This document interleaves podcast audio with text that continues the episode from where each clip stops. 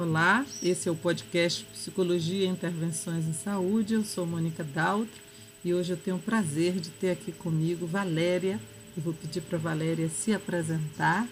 A minha pré-apresentação vai dizer apenas que a gente está trabalhando juntas. Valéria está estudando comigo no mestrado de Psicologia e Intervenções em Saúde. A gente é parceira, eu sou orientadora dela. Valéria é psicóloga e está estudando sobre os enlaces e desenlaces das relações amorosas. Valéria, conte para mim, por favor, se apresente e conte para mim o que, que você está estudando, né? Vamos conversar um pouco sobre isso. Olá, Mônica. Primeiro, muito obrigada pela oportunidade de participar dessa nova ideia, né? Um podcast que bacana é, eu tenho um grande prazer de ser a sua orientanda nessa empreitada, esse trabalho nosso sobre a dor de amor, né? a dor decorrente das separações conjugais, em todas as suas variações. E, e é um, um, grande prazer estudar sobre isso com você, que é uma pessoa extremamente criativa, né? Esse podcast é uma prova disso. É, é uma, uma experiência muito gratificante. Eu sou psicóloga e estou terminando essa, esse mestrado na Escola Baiana de Medicina, nessa, nessa turma que foi a primeira, né? Estamos finalizando a primeira turma do mestrado. Então é, é, é um, uma honra, foi um prazer ter participado. Conte para mim, como é que você chegou nesse objeto de estudo? Como é que ou ele chegou em você? É, ele chegou desde que eu me entendo por gente. É muito importante que o objeto de estudo nos atravesse de alguma forma, porque aí não vira trabalho, vira prazer. E eu sou um fruto, eu vivi uma separação conjugal quando eu tinha seis anos, que foi a dos meus pais, em 1981, e com muitas repercussões, né, psíquicas, e eu vivi a minha própria separação conjugal, e algumas outras. Isso me levou para um consultório terapêutico, eu tinha outras situações, o que me levou a me apaixonar pela psicologia, querer estudar psicologia. E na oportunidade de mestrado, eu achei que tinha muito a, a investigar ainda sobre esse tema, porque o quanto que a psicologia me trouxe de ganho na elaboração desses processos de dor de amor e, e no que eu poderia também fazer, né, reproduzir de, de todos esses aspectos para a gente partilhar essas experiências de elaboração, de estratégia de enfrentamento. E tem sido uma jornada maravilhosa. Como é que o amor, como é que a gente junta amor com pesquisa, né? Como é que você fez isso? Pois é, o amor é um tema fundamental né, nas relações humanas, totalmente estudado e nunca, infinito, nunca vai ser possível a gente é, dar conta, né, saturar esse tema, até porque ele é um processo decorrente das transformações culturais. Então, o amor, ele muda conforme a, a sociedade vai mudando, o contexto que ele está inserido. E agora a gente está vivendo o amor na contemporaneidade, que é um, atravessado por várias questões e que também trazem maneiras de, de sofrer, né? que muitas vezes são subestimadas, subjugadas, mas que precisam ser colocadas. Às vezes a gente viu lá na pesquisa que é o consultório terapêutico um lugar em que as, essas mulheres vão falar dessas dores de amor, dessas frustrações, porque nesse corre-corre e nessa, nesse universo de relações tão, tão superficiais, em que a mulher também ela tem que performar tanto em tantas coisas, é como se a dor de amor estivesse fora de moda e o consultório terapêutico é um refúgio para falar disso. Ah, então, eu já ia te perguntar não isso. Não a pesquisa, né? Não está um pouco fora de moda falar de amor, falar de dor de amor? Né? Hoje em dia a gente tem uma, uma experiência, a gente já falou isso em outro, em outro episódio do podcast, né? de que os modos de consumir a vida que, a, que uma sociedade neoliberal constrói, né? ela constrói modos de relação que tem, priorizam a competição, o narcisismo, o individualismo, né? E o amor é uma experiência tão pensada, né? Como uma experiência que implica o outro, né? Como é, é a pergunta eu acho que é essa mesmo, assim, não está um pouco fora de moda falar de amor? O que, que você viu? A ciência está estudando o amor? Ou está é, estudando ciência, pouco? A gente viu, né, a gente fez uma pesquisa de 18 textos publicados no, no, nos últimos cinco anos, separados, que tratam sobre esse tema. Apenas seis eram dedicados à experiência de dor de amor. Mas você só encontrou 18, só para deixar claro para mim? Não, eu encontrei 60 textos, selecionei 18, dos 18 que tratavam especificamente disso, apenas seis, né? Da dor de amor. Da dor de amor. Agora eu percebo, eu estava até ontem no, no, curso de um psicanalista do Duncan, né, famoso, eu fiz um da Maria On sobre o dor de amor recentemente. Existe uma, e ontem tinha 15 mil pessoas na sala do, do Ah, mas é porque Duncan é incrível mesmo. Incrível. Ele, ele então, popularizou o saber em psicanálise. Sobre isso. Então a gente, né, fora de moda, com Paraquine, né? Sim, sim, Tem muito, muitos interessados e interessadas. E esse aí é o nosso, nosso público, essas mulheres. Na sua experiência de mestrado, né, você fez uma pesquisa, estou entendendo que você fez uma pesquisa bibliográfica, né, que você fez esse levantamento, mas o, qual é mesmo a pesquisa? O que, o que é que, que, que o seu mestrado versa sobre? Né? O que é que ele produz? É isso. O meu mestrado né, foi um caminho, eu, a experiência de estudar esse mestrado na Baiana com você, né, me orientando, foi de grande, de grande aprendizado, até da possibilidade da ciência, que eu, eu imaginava que seria algo maçante, difícil, uh, algo dentro do padrão. E eu sou artista, eu sou atriz de teatro formada em interpretação pela escola, né, pela escola aqui de teatro da Federal da Bahia. Da UFBA. Da UFBA. Então, eu tinham essa cabeça de artista e pensando, gente, como é que eu vou entrar nesse mundo acadêmico? E a gente teve a liberdade, primeiro, de pensar em ter como produto uma peça de teatro. E eu pude viajar nisso, nesse universo, estudar só a possibilidade de poder fazer, ter como produto de intervenção a arte e, e poder usar a pesquisa esse serviço já foi libertador para mim. Já, eu já pensei no projeto de um outro mundo, uma perspectiva muito mais ampla e interessante para mim. Infelizmente veio a pandemia e a gente teve que adaptar, ajustar nossas, nossas programações e eu, nós mudamos para um, um programa, né? um, uma série de 10 episódios, 10 vídeos gravados no YouTube, com mulheres diversas, de diversos lugares, a gente falando sobre temas relacionados à pesquisa e a, e a, essa experiência. Ainda estou, gravei o quarto, vou gravar amanhã o quinto episódio, estou no meio do processo, curtindo muito me divertindo do jeito que você pede. Mônica sempre fala, divirta-se. E eu consigo me divertir.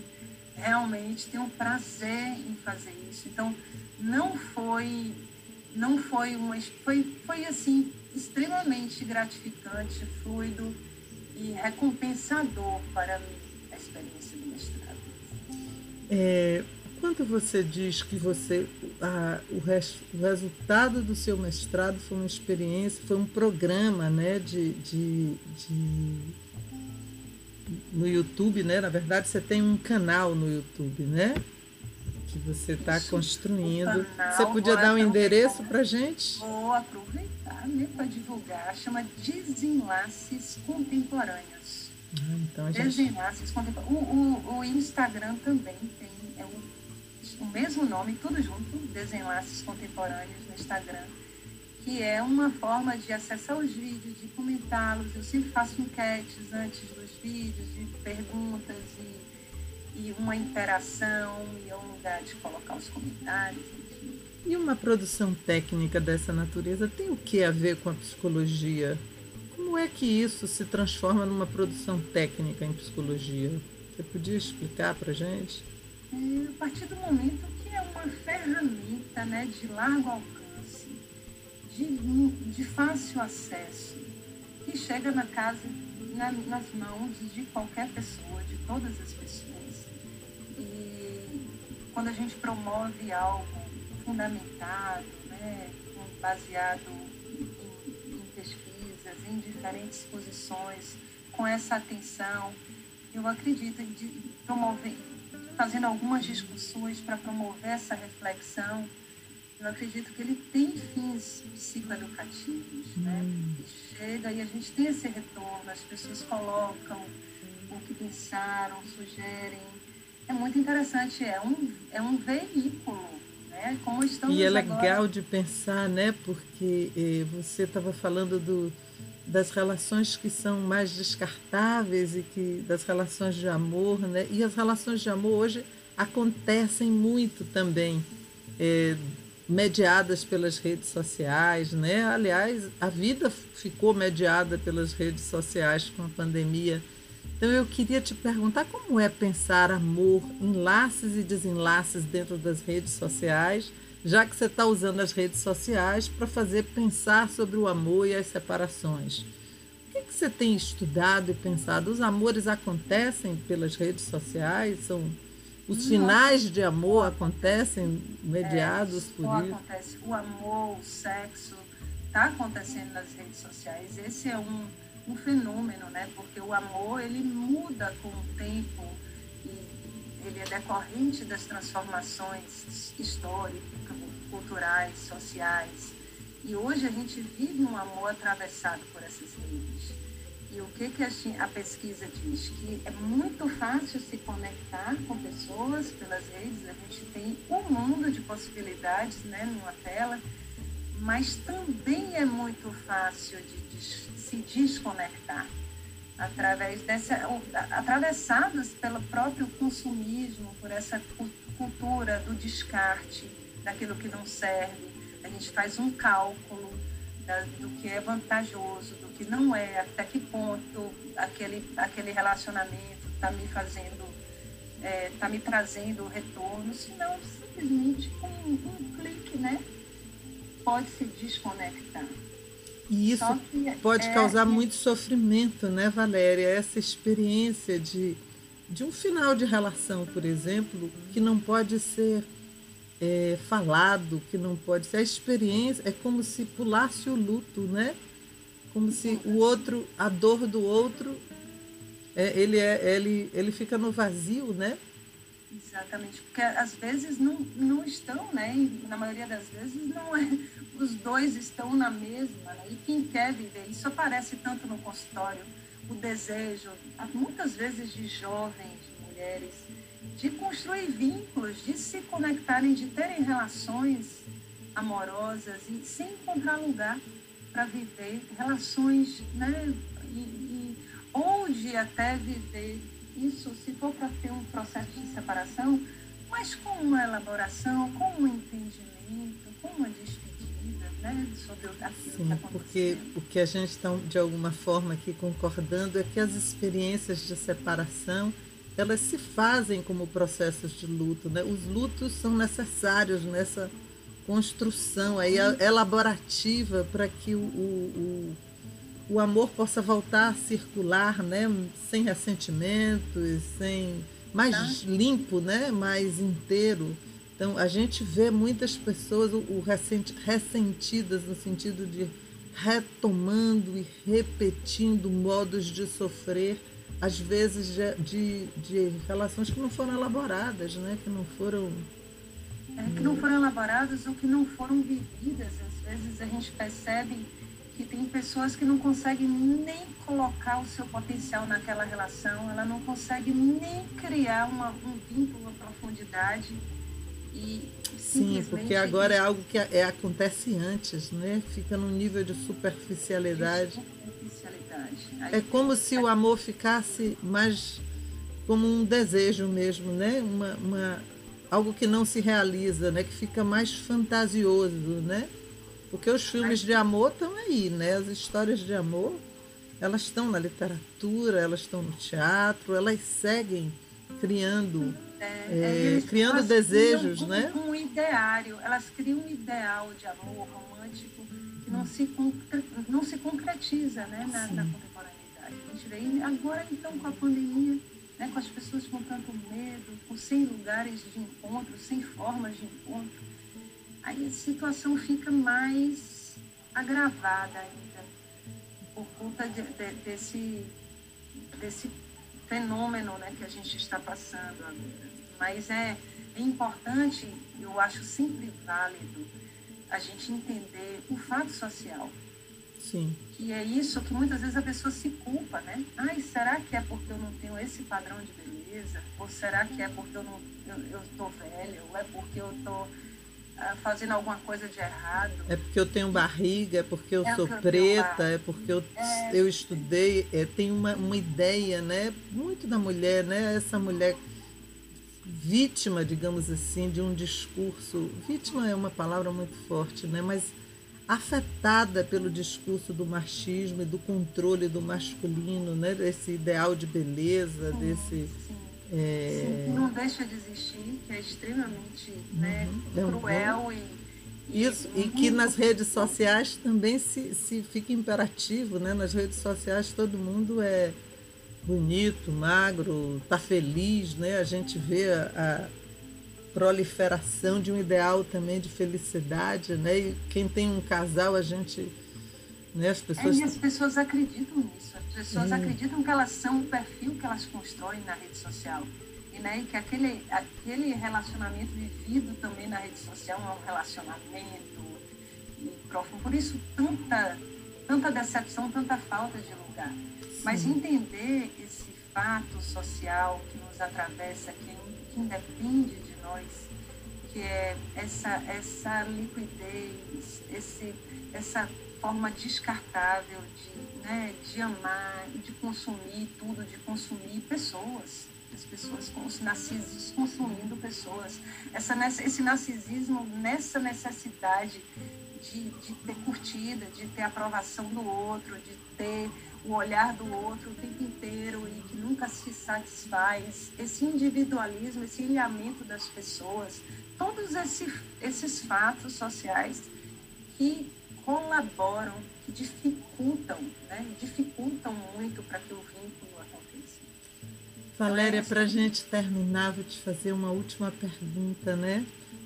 O que, é que você acha que, que vai acontecer com as formas de amar aí depois da pandemia?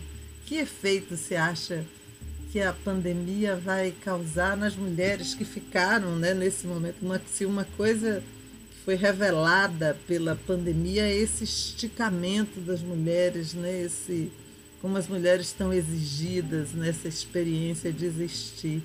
O que você acha que vai. Tem algo nas, nas maneiras de amar que vem acontecendo muito forte que é a abertura das relações. As relações livres estão chegando. As mulheres estão pensando, saindo da caixinha para ver outras possibilidades de amar. Né? Então, você comentou aí sobre o machismo, sobre isso. Mas será mesmo que precisa namorar né, com homens dessa faixa etária, que vem desse machismo? Né? Eu acho que até essa, essa individualidade tem, tem um, um quê de bom da gente pensar assim, mas espera aí, por que, que eu preciso isso e pensar em outras possibilidades? Então a monogamia está sendo bastante uhum. né, contestada, levada para pensar que vale a pena. As formas, toda a liberdade afetiva de orientação sexual. Então o que eu acredito que vem aí, já vem esse movimento, né, ele vem com, com mais força, parece uma, uma, uma exponencial, ele vai aumentando. E eu acredito que ele vem com uma alternativa, sim. Eu acho que muito foi dito, muito. Esse tempo que a gente ficou nessa incubadora uh, intelectual, a gente teve chance de pesquisar, de ver, de assistir filmes, de pensar, de se investigar, de se conhecer.